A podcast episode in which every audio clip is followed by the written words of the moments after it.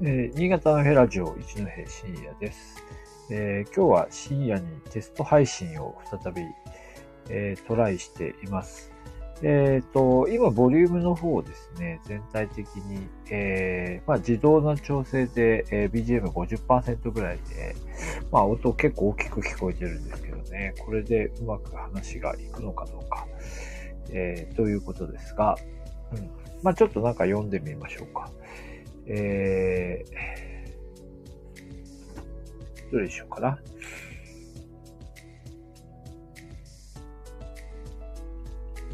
じゃあちょっと新潟のニュースをね、ちょっと夜中ですけども、ちょっと読んでみますね。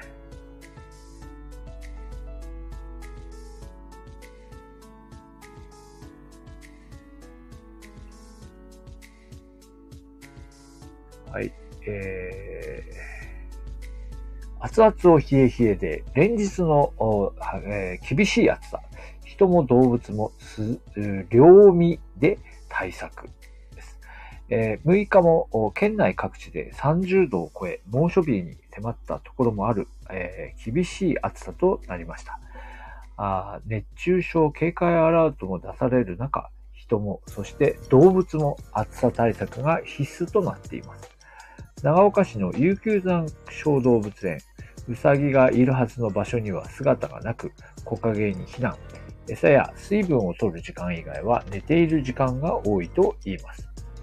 各地の最高気温は新潟市秋葉区の34.4度をはじめ、広い範囲で真夏日に、長岡市では、え、32.5度でしたが、動物園の温度計は41.3度を示していました。すごいな。えー、職業体験の中学生は猿たちに餌をやるお手伝い。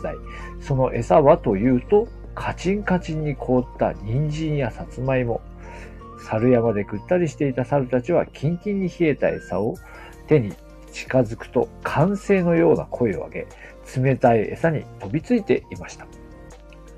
琉球山動物園では動物たちの様子を見ながら暑さ対策に気を配っています。ちなみに来場者の常連さんは動物にも人にも優しい夕方にやってくるそうです。えー、外はふわふわ、中はとろ。上越市にある本格的な関西風たこ焼きが売りのお店。熱々の鉄板で焼き上げています。売り場の温度計は38度超え。クーラーをつけてもこの温度です。本来は熱々のたこ焼き、しかしこの時期にぴったりな地元で密かな話題となっているたこ焼きがあります。ポイントはだし汁。えー、たこ焼きショップの安倍治オーナー。冷やしそうめんを食べるような感覚で冷やしたこ焼きを召し上がってもらいたい。凍らせた和風のだし汁にくぐらせて味わう冷やしたこ焼き。熱々と冷え冷え、この暑さの中、オープン直後から早速買い求めに来る客の姿がありました。オーナーの言葉、厚冷やたこ焼きを体験してもらって元気になってもらえれば。冷やしたこ焼きは醤油味の他にもすだち味や激辛味も9月末までの限定販売です。まあ、というので、まあちょっとそのまま読んでみましたけど。これなんかね、厚冷やたこ焼きって、なんかたこ焼きちょっと冷やすやつをなんかで見たような気がするけど、これの、この店のことだったかな。なんかね、だし汁くぐらせるってね、なんかあんまりやるとこうふにゃふにゃになっちゃって、えー、どうかなっていう気もするんですけどね。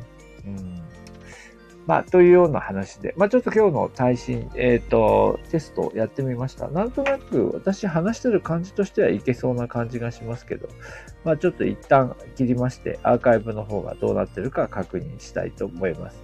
はい。えー、それでは、あまあ、なんか突然始めましたけども、聞いていただきましてありがとうございました。